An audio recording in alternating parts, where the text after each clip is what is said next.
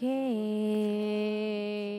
Ini ini udah mau opening loh. Kok kalian langsung nyanyi Bu- Bunda Korla sih? Bete deh. Ya, akhirnya dengan komitmen kita ngasih komitmen saya untuk buat podcast dan dorongan dari ya siapa lagi ya kalau bukan mereka.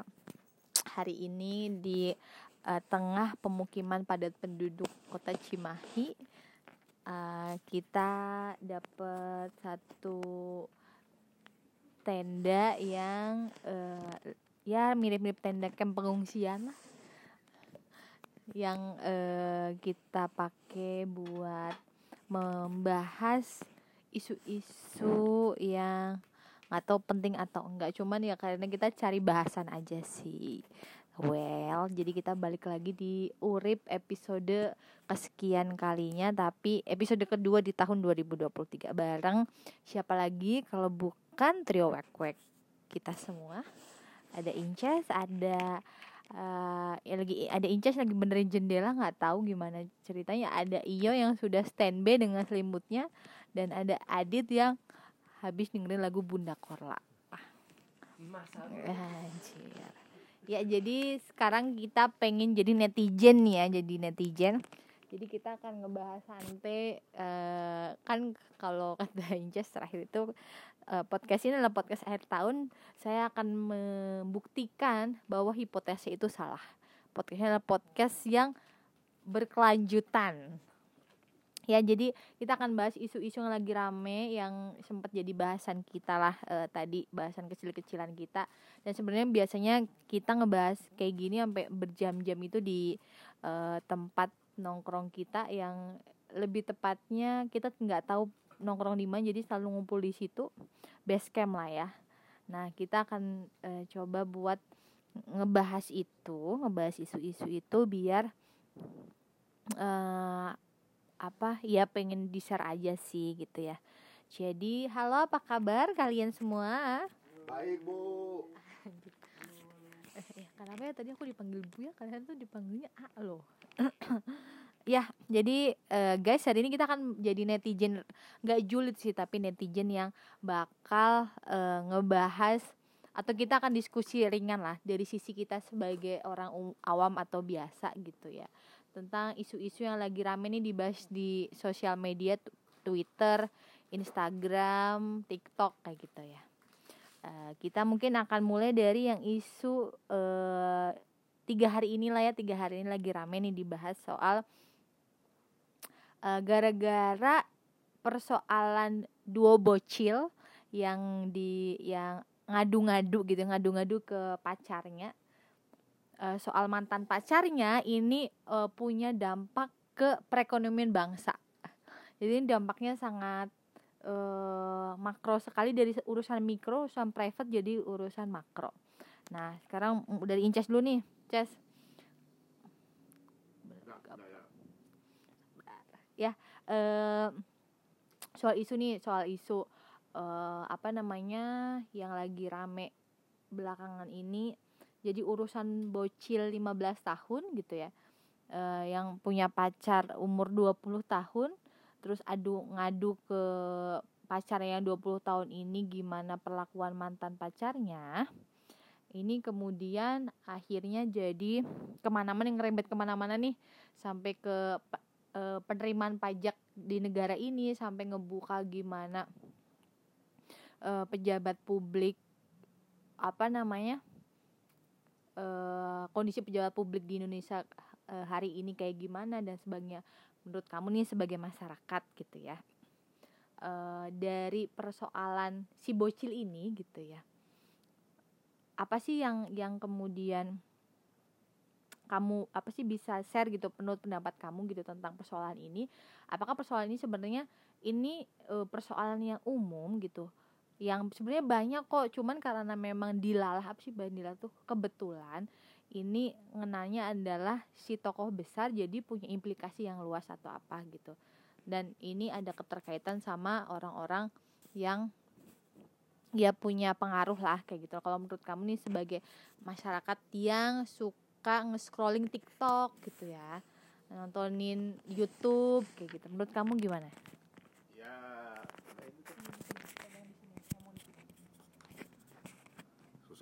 Oh, ya terima kasih kesempatannya. Oh wow, it's fucking cold in here, you know.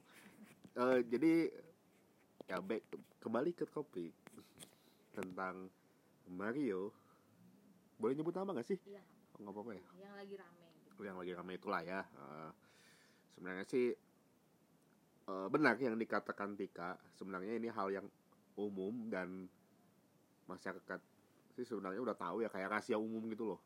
Udah tahu kalau eh, orang udah di pajak itu kata-kata seperti itu gitu. Eh, ya kebetulan kasusnya eh ya dramaable banget gitu. Ya eh, dari kronologi kasusnya segala macamnya itu memang dramaable jadinya masuk ke halayak internet ya tahulah ya netizen Indonesia yang super budiman. Anjir itu pasti nge-upnya edan-edanan gitu. Itulah jadi ayamnya viral jadi buah bibir lagi gitu di masyarakat Indonesia. Ya sebenarnya kalau saya sih tanggapannya memang itu hal umum udah, udah pada tahu lah. Orang-orang di dalam ya eh, pemerintahan eh, istilahnya terutama ya di perpajakan gitu yang sumber uang masyarakat gitu. Tapi yang yang paling agak agak eh, menggelikannya itu ya kebanyakan orang-orang tuh nanggepinnya ah udahlah nggak usah bayar pajak lagi gitu. Orang pajak yang dipakai beginian males bet males bet gitu kayak. Ya padahal ya udah sih kewajibannya bayar pajak ya bayar aja. Mau uangnya mau diselewengin mau tanggung jawabnya. Orang-orang sana kan tanggung jawabannya juga udah sama yang di atas lah istilahnya mah. Bukan sama kita lagi ya kita kewajibannya bayar pajak tok ya udah. Walaupun istilahnya eh apa ya nyesek lah. Eh, kalau itu eh, tapi kalaupun itu terbukti ya misalnya si orang ini itu memang melakukan hal-hal tindakan korupsi gitu udah terbukti belum sih Belum lagi mau diperiksa. Belum lagi mau diperiksa sama pengawas internalnya di Kemenkyu. nah itu kalau udah terbukti mah ya udah kan berarti memang memang asas praduganya itu memang benar lah gitu terbukti bahwa dia itu melakukan hal-hal korupsi gitu. Seperti yang waktu itu pernah viral juga ya bapak Gayus gitu kan. Yang nggak tahu sekarang ke mana kabarnya hilang di telan bumi. Tapi tapi tapi tapi em, sebenarnya kasus semacam ini tuh memang harus dikawal terus gitu. Karena kalau nggak dikawal ya namanya orang punya kekuasaan punya uang kan ya. Ya siapa tahu beritanya nanti bakal hilang dengan sendirinya karena ya tahu sendirilah orang yang punya kekuasaan pasti akan bisa menghalalkan segala cara untuk menutupi semua itu gitu walaupun sekarang udah tahuan gitu ya kan ya jangan sampai kayak kasus anaknya eh ini anaknya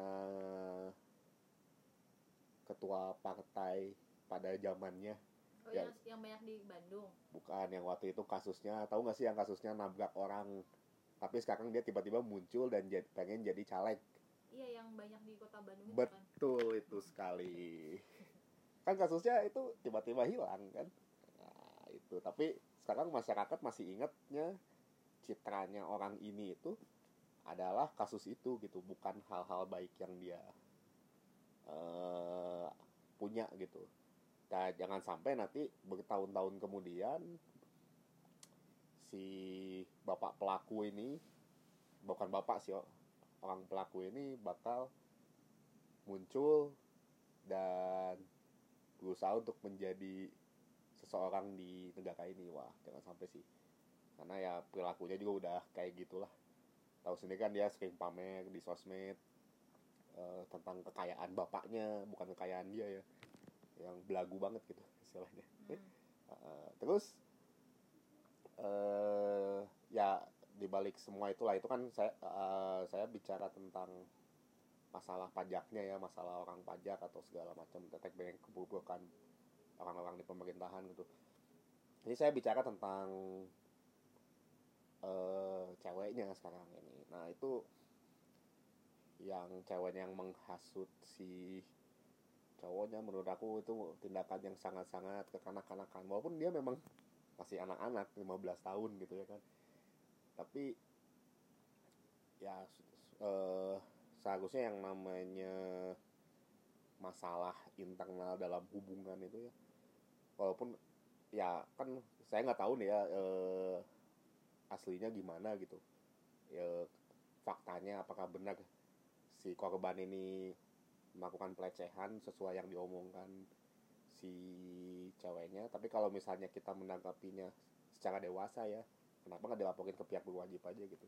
Nanti kan kalau pihak berwajib tinggal di BAP kan terus nanti di visum segala macem apakah dia terbukti atau tidak? Nanti kalau terbukti kan mungkin akan diproses secara hukum daripada main sendiri em, bawa-bawa pacar barunya gitu buat mukul-mukulin segala macem.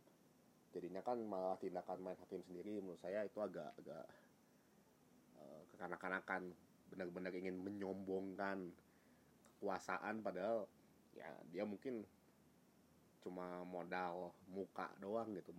Modal muka dan backingan lah istilahnya ya gitu. Dan menurut saya itu kurang ya kurang etis aja sih. Kayak uh anjing. gitu. ya itulah sih eh tanya. Sekarang masalah si Mario nya sendiri terlepas dari pajak segala macem ya menurut aku dia juga nggak dewasa gitu. Kenapa eh, mau maunya aja gitu di eh, nurut sama eh, ceweknya ini gitu. Ya, harusnya kalau itu tanggepin lah dengan bijaksana. Dia kan mungkin lebih dewasa lah ya walaupun menurut aku berapa sih usia Mario tuh? 21 tahun ya? 20 20 tahun ya masih bocil lah. Kalau menurut aku 20 tahun itu walaupun ya udah harusnya dewasa ya. Harusnya menyikapinya secara dewasa tapi dari melihat dari kelakuannya dia yang sering pamer di sosmed ya dia ya kalau dia melakukan hal seperti itu lumrah sih. Lumrah wajah kayak eh, predictable predictable banget kayak ya ah dia pasti bakal melakukan hal seperti itu. Nggak mungkin ya sebijaksana eh, kayak eh, nggak mau melakukan hal itu penganiayaan itu atas dasar wah ini pacar gue loh gitu. Apa ini ini ini gitu. Itu aja sih. Kalau untuk hukuman ya semoga hukumannya bisa membuat efek jerak eh, diproses secara benar gitu ya. Tidak hilang ditelan bumi beritanya atau nanti mungkin dia di penjara dapat eh, fasilitas VVIP ya pokoknya buat dia aja buat dia tidak bisa lagi merasakan privilege privilege yang seperti dulu gitu menurut saya sih. Ya udah itu aja Eh, ya. Yo sudah diselimut mau ke sana jauh yo mau memberikan tanggapan ada yuk Sok. Sok, menurut Iyo nih gimana nih soal yang lagi rame di Twitter sebagai netizen Twitter gitu mah enggak yo Hmm, itu tuh pegangnya ini mana? Ini. Ya, men- kasus Mario ini menurut saya Mario PC gimana ya? Ini kasusnya biasanya cuman ya ini mempengaruhi dari pihak orang tuanya sih punya power ya masing-masing gitu. Baik dari yang ketua pajak itu sama apa satu lagi tuh JP Ansor ya. Hmm.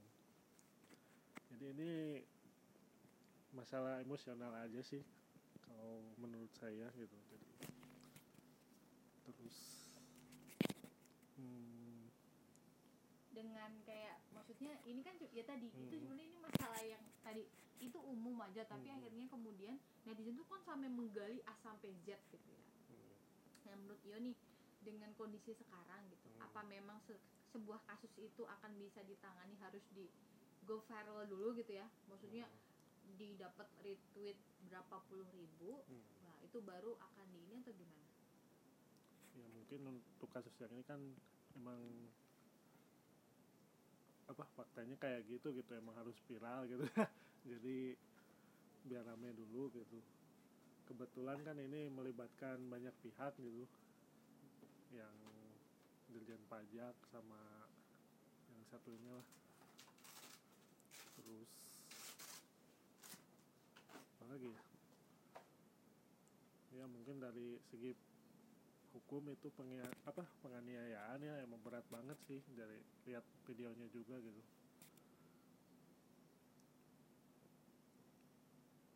Terus gimana lagi yuk Hmm, Hmm, dengan eh, anaknya yang 15 tahun terus dia ya akhirnya netizen me, apa ya hmm, memblow up semuanya gitu. Hmm. padahal dia masih anak di bawah umur gitu. Iya. tapi manajer ya tapi kan dia punya kontribusi nih gitu hmm, prank-prank dia itu ya kita nggak tahu ya hmm, ini bisa dibuktikan atau tidak gitu Hmm. itu tuh malah berakibat fatal gitu secara Hmm. mikro maupun akhirnya jadi makro kan iya ke mana-mana ha. gitu.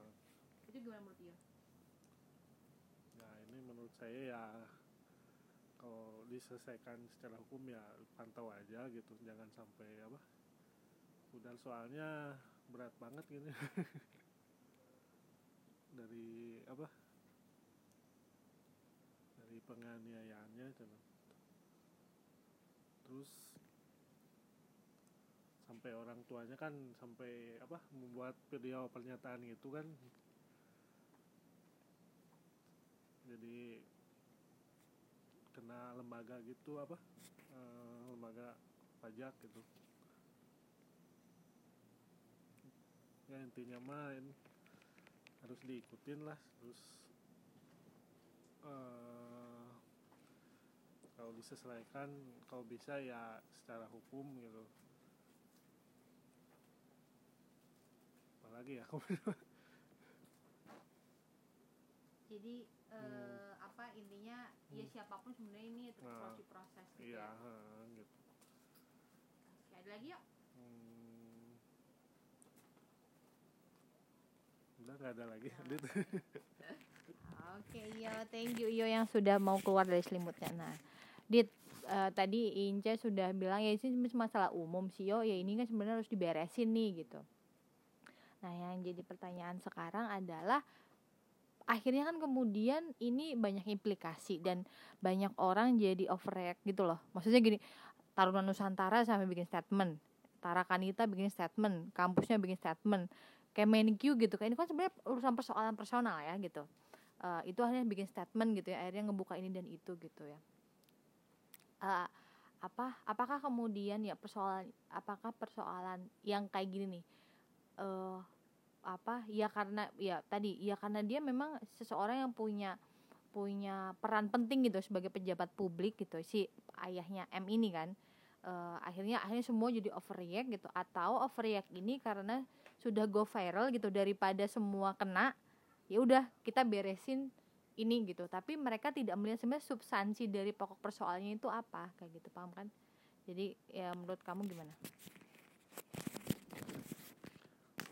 Kalau menurut saya sih eh adalah hal yang apa ya, yang wajar sih kalau misalnya instansi-instansi ini yang kebetulan punya hubungan gitu ya sama sama eh sama orang-orang yang terlibat dalam kasus ini tuh bikin statement gitu. Hmm. Karena pasti eh, lembaga-lembaga ini instansi instansi ini tuh tidak mau apa ya? eh di di dikaitkan gitu antara tingkah lakunya orang-orang yang terlibat ini dengan instansinya gitu. Jadi keburukan-keburukan yang telah terjadi itu tidak ada hubungannya sama mereka gitu, sama instansi ini. Jadi saya rasa sih wajar gitu kalau banyak kayak kampusnya atau sekolahnya atau lembaga tertentu yang yang membuat statement kalau mereka sudah apa ya sudah kayak memutus hubungan Hmm. gitu karena pasti mereka juga tidak mau terdampak sama eh, image jeleknya gitu cuman saya sih yang pengen saya apa ya yang pengen saya highlight, itu sebenarnya adalah eh, eh, kayaknya jadi orang tua tuh beneran beneran susah loh Hmm. walaupun lu adalah orang tua yang memiliki apa ya eh, kemampuan finansial yang kuat ya terlepas itu dari hasilnya eh, jujur atau enggak gitu ya si harta yang lu Mhm. miliki itu lu tuh belum tentu menjadi orang tua yang baik gitu karena saya ngelihatnya tuh jadi si anak ini itu kayaknya adalah orang yang eh, anak yang tidak pernah mendapatkan kesulitan gitu Hmm. orang yang tidak kesulitan mendapatkan apa ya rasa hormat Hmm. Dari orang gitu. Karena dia mungkin eh, orang tuanya di eh, terpandang gitu. Jadi dia sangat apa ya sudah sudah dari awal tuh udah dihormatin orang gitu jadinya. Jadi Hmm. dia sampai umurnya yang sekarang itu tidak pernah apa ya belajar buat eh nge, nge nge apa ya menghargai orang gitu Hmm. karena dia merasa dia udah ditinggi tinggiin Hmm. gitu mungkin gitu ya saya ngerasanya karena em, kalau saya lihat apa eh, postingan-postingannya terus dari dari video yang yang dia melakukan apa namanya penyiksaan itu peng- penganiayaan itu tuh udah kayak arogansinya tuh udah kerasa banget gitu Mm-mm. kesombongan dianya tuh udah kerasa banget terus saya juga pengen nge-highlightnya tuh apa lagi ya? Itu sih kayak jadi parenting itu ternyata susah loh. Jadi kalian kalau misalnya yang sudah punya anak ya apa sebaik-baiknya lah ngajarin apa ya anak kalian gitu. Buat buat hormat sama orang buat eh, baik sama orang. Jangan apa ya jangan terlalu ngemanjain juga Hmm. gitu bukan berarti kalau misalnya lu punya harta banyak lu ya pasti lu pengen ngemanjain anak lu tapi Mhm. kayaknya ada hal yang lebih penting yang lebih yang akan lebih membuat dia apa ya eh, menjadi manusia yang baik gitu ya tuh eh, harus lu tanemin semenjak dia kecil gitu jangan sampai eh, dia terlalu jadi terlalu pongah gitu. Hmm. terus kayak apa ya? Kayaknya lu harus harus deket juga deh sama anak-anak lu gitu. Jangan sampai misalnya anak lu ini mengalami sebuah pelecehan dia larinya adalah ke orang lain gitu. Hmm. yang orang lain ini itu sikapnya belum tentu dewasa gitu. Mm-mm. mendek- men- menanggapi eh, apa? Eh, eh, cerita lu gitu. Jadi kayak langsung main kasar. Padahal kan mungkin ada kalau misalnya pun bener dia mengalami apa tindak pelecehan gitu Mm-mm. pasti kan harusnya Ya. ya. Di bawah oke oke. Aku mau susah lanjut ngomong aja ya kaget. Ada, ada yang permisi. ini kita lagi nginep lagi di nginep di satu tempat. Dan terus tadi pesan makan dan makanan yang mau diberesin. Ya ya jadi harus haru- lu harus deket sama anak lu gitu sebisa mungkin. Jadi dia itu jadi lu tuh bakal jadi tempat curhat anak lu yang pertama gitu Hmm. kalau bisa gitu. Jangan sampai kalau misalnya anak lu mengalami katanya pelecehan gitu ya dia ngadunya ke orang lain ke Hmm. yang basically sebenarnya adalah anak anak kecil juga Hmm. gitu walaupun sebenarnya bisa udah bisa bisa dibilang dewasa sih tapi ternyata kan Hmm. tindakannya tidak dewasa gitu dia tidak melaporkan ke pihak yang berwajib Hmm. misalnya kalau benar dia mengalami pelecehan kan itu adalah sesuatu yang harus segera dilaporkan ya kalau Hmm. memang benar gitu eh, tapi dia malah ceritanya ke ke ke pacarnya dan ternyata pacarnya temperamennya jelek Hmm. langsung ngehajar orang terus di, lu masih apa ya saya sih agak serem sih sama yang cewek ini gitu kayak saya ngeliat dia ngerekam video itu terus kayak diduga merekam diduga mer- diduga merekam video itu terus kayak gue aja yang cowok Hmm. terus ngeliat video itu tuh kayak takut gitu Hmm, hmm, hmm. ngeliat ada ada tubuh Hmm. udah lemes kayak gitu kayak nggak tega gitu. Dia terduga ngerekam itu kok kuat gitu ya hmm, ngerekam itu tuh. Jadi yang mau saya highlight sih beneran kayak hubungan antara orang tua dan anak gitu. Itu harus beneran dijaga gitu buat kalian yang mas yang apa ya yang, yang punya anak masih punya anak masih kecil gitu ya. Ya sebisa mungkin kalian eh bonding gitu. Hmm. Sama anak kalian biar jadi kalian tuh adalah orang pertama yang mereka selalu cerita apa pun tuh ke lu gitu ya. Orang pertama yang dengerin cerita mereka tuh ada, adalah kalian gitu. Terus ya itu tadi ajarin hal-hal yang apa ya sifatnya sifatnya tuh eh emang emang penting buat jadi anak-anak lu tuh jadi manusia yang baik gitu. Emang sih kita pasti bakal pengen nge-provide yang yang se sejor-joran Hmm. mungkin tapi itu tuh ternyata tidak tidak tidak sepenting daripada lu ngebangun karakter anak lu gitu Hmm. jadi itu sih yang pengen saya hi- highlight Nah, jadi eh, apa? Tapi pasca ini kita jadi akhirnya kan kita akan ngobrol panjang soal eh, tadi Adit meng-highlight soal parenting gitu. Sebenarnya yang kadang kita lupa dari ini adalah bukan ramainya, tapi kita juga harus tahu sebenarnya di balik itu ada apa gitu kan. Di balik itu kenapa sampai ada anak setega ini gitu. Eh, kemudian ada ya anak 15 tahun sampai sebegitunya, ya anak 20 tahun sampai melakukan hal kayak gitu atau ya tadi isu eh, si pegawai pajak ini gitu punya harta yang jauh ya jauh kayak gitu yang Mhm. yang netizen maksudnya ya beberapa eh, netizen sampai ya kalau lo bisa dapat 54 miliar dalam kerja lu yang baru belasan tahun itu sangat nggak mungkin kayak gitu. Eh, karena dengan gaji lu aja dan kamu apa working hour uh, 9 to 5 gitu dengan gaji 24 juta sebulan itu juga nggak akan nyampe kayak gitu. Akhirnya kan kemudian kebuka semuanya kan kayak gitu. Ya balik lagi ini sebenarnya ya reminder gitu kali ya. Tapi di kalau petugas kayak gitu gitu ya dia boleh nggak sih punya bisnis misalnya? Jadi apakah ada kemungkinan kekayaannya itu didapat dari bisnisnya iya bisa, yang lain kayak gitu? Bisa. jadi atau memang sudah terindikasi ah ini mah dari hasil Apa? curang gitu? Maksudnya gini kalau bisnis pun harus apa ya harus harus eh, make sense kali ya. Bisnis itu bisnis apa? Mau gini loh se sebisnis PN oke sebisnis pegawai pemerintah gitu. Dengan dia 9 to 5 istri ibu rumah tangga dia usaha gaji segitu. Bisnis apa sih yang yang yang sangat signifikan gitu ya?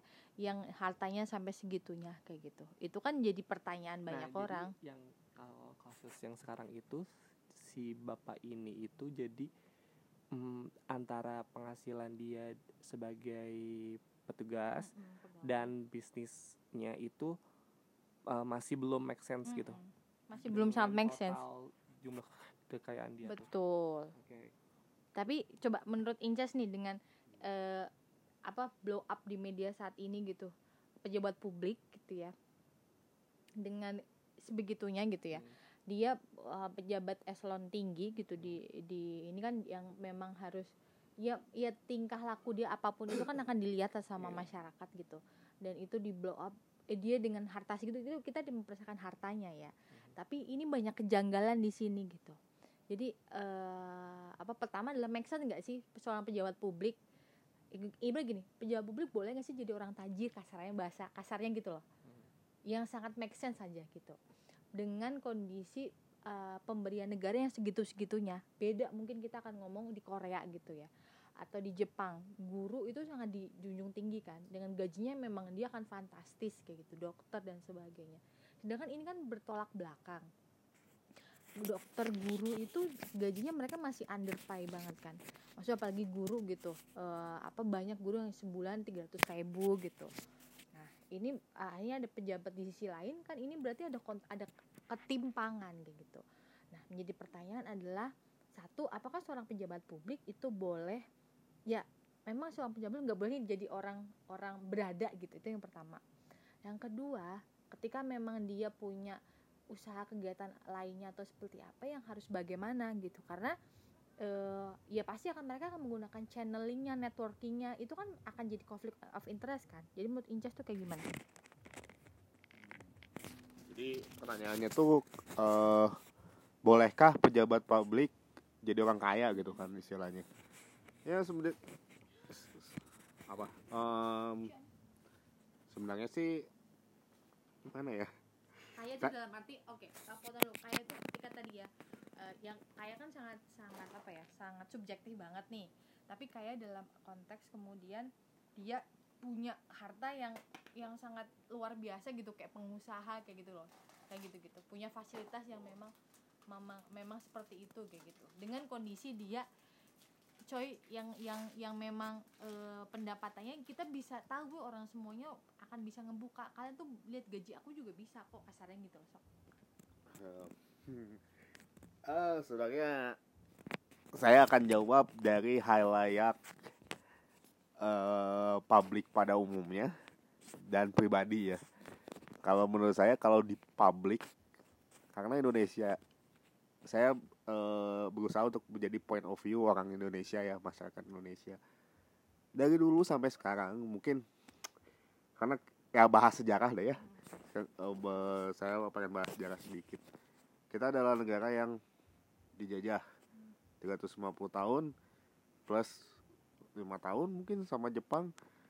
Ini tiga tahun. Oh tiga tahun ya? Ah, pelajaran sejarah ingat goreng berarti Em, jadi kita itu kayak menganggap seseorang yang berotoritas seperti pejabat itu adalah orang yang lebih tinggi dan harusnya lebih tajir gitu. Dan itu menurut saya ke bawah sampai sekarang gitu. Jadi kalau eh, menurut pendapat mungkin pendapat orang mas- masyarakat ya namanya pejabat itu ya mandatori untuk jadi ya kayak check hands-nya untuk jadi orang kaya itu kayak 90% mungkin. Bahkan 99% untuk jadi orang kaya. Nah eh, terus eh, sekarang balik lagi ke pribadi saya. Pribadi saya kayak gini em, kalau menurut saya eh, itu tergantung kayak eh, mereka eh, bis- eh, boleh jadi kaya atau tidaknya ya Eh, secara dia adalah pejabat yang mungkin ya tadi seperti yang Tika bilang koneksinya banyak. Dan saya tahu untuk menjadi seorang pejabat di pemerintahan itu wajib ada kedekatan politik terhadap pejabat-pejabat tertentu ya kan? Karena saya saya punya teman di eh, partai eh, bukan apa ya kader ya kader ya. Kader partai dan dia pernah bilang ya seperti itu gitu bahwa di kita itu untuk jadi pejabat-pejabat sekelas pemerintahan itu bukan dari keahliannya tapi dari kedekatan politiknya gitu. Seperti bagi-bagi jabatan lah istilahnya mah gitu. Nah eh, istilahnya apa ya? Jadi kalau mau dikasih jabatan itu itu wajib mensukseskan partai yang menang pada saat periode itu gitu dan untuk mensukseskan partai yang menang itu itu butuh banyak biaya. Nah asumsi saya orang yang jadi pejabat-pejabat pemimpin-pemimpin di pemerintahan instansi itu dipilih dari kedekatan politik karena dia sudah menjadi tim ses dari eh, pemerintah yang menjabat periode ini. Nah dan untuk men- untuk mensukseskan yang menjabat saat ini itu butuh biaya besar. Nah, jadi pendapat pribadi, pribadi saya pejabat it, eh, itu sudah kaya duluan. Jadi gitu. Nah, pas jadi pejabat itu dia seperti harus mengembalikan biaya yang dia keluarin ketika dia memenangkan itu ya partai tersebut gitu ya gimana pun caranya ya istilahnya kudu balik modal lah gitu. Apakah kekayaannya ya harus sebesar itu? Ya kalau misalkan mungkin kalau di, di dihitung dari gaji saja ya itu nggak make sense gitu. Makanya itu perlu ada audit lagi dari mana dia dapat kekayaannya. Apakah memang dari eh, apa bisnis atau memang dari hal-hal yang lain. Tapi nah ini balik lagi ke perspektif orang Indo karena orang Indo itu sepertinya sudah matanya udah banyak yang terbuka soal yang namanya kasus korupsi. Itu pasti eh, awal dia menganggapnya itu pasti ya korupsi dulu gitu. Jadi kayak kayaknya itu bukan dari hal-hal yang lain tapi dari korupsi. Karena kita juga udah pernah kejadian kan kasus ya bapak G bapak Gayus yang sekarang nggak tahu udah ke mana. Nah itu. Ya nggak tahu kan. Itu udah pernah terjadi ya. Jadi orang-orang tuh menganggapnya orang-orang pajak itu ya isinya orang-orang maling semua gitu. Padahal ya kita nggak tahu lah ya kan. Itu perlu ada audit menurut saya. Gitu sih Hmm, jadi kesimpulannya apakah pejabat itu harus kaya atau tidak sebenarnya ya dan tidak gitu jawabannya. Saya nggak bisa menentukan eh, situasional gitu istilahnya. Gitu. Tapi intinya kalau misalkan dia ingin dipandang sebagai pejabat ya memang harus kaya sih kalau saya. Intinya mah itu. Gitu. Nah, balik lagi Iya, eh, panjang nih. Ini rada ini. Ya jadi intinya yang soal kasus M itu eh, apakah seorang pejabat publik itu pu- jadi orang kaya atau tadi punya punya harta yang memang banyak itu bisa atau nggak boleh boleh gitu asalkan tadi gitu itu yang pertama yang kedua soal ya tindakan yang dilakukan oleh to oleh siapa namanya oleh M gitu atau kenapa sampai terjadi ya gitu yang memang harus di highlight. Ternyata ya bisa jadi itu banyak reason di balik itu gitu Eh, dari sisi parent dan sebagainya. Apalagi kemudian tapi tetap tadi sempat disampaikan sama Iyo ya soal ya ini tetap harus jalan gitu tetap harus dikawal. Kalau nggak kayak gini ya nggak akan beres-beres. Oke eh kayaknya soal soal M ini akan eh, atau soal yang lagi rame. Jadi oke takut ini kita bahas kapan biar kita inget akan jadi arsip kita. Ini adalah isu yang rame diperbincangkan antara bulan Februari eh, tahun 2023 gitu ya. Nah nanti sok kalian kalau yang ngedengerin podcast ini ya walaupun beberapa orang aja sih tapi ya nggak apa-apa lah eh, pengen komentar atau pengen tahu atau pengen menyuarakan pengen diskusi oke eh, boleh banget nanti kalian kalau ngedengerin di mana nanti kalian bisa eh, kasih tanggapan atau kasih hmm, info atau kasih komen atau apa di Twitter aku aja di @astatika. Soalnya eh, aku tidak punya Instagram atau TikTok. Jadi bisa langsung ke Twitter aku aja. Mungkin itu dulu. Eh, nanti kita bisa ketemu di atau bisa eh, ketemu lagi di podcast selanjutnya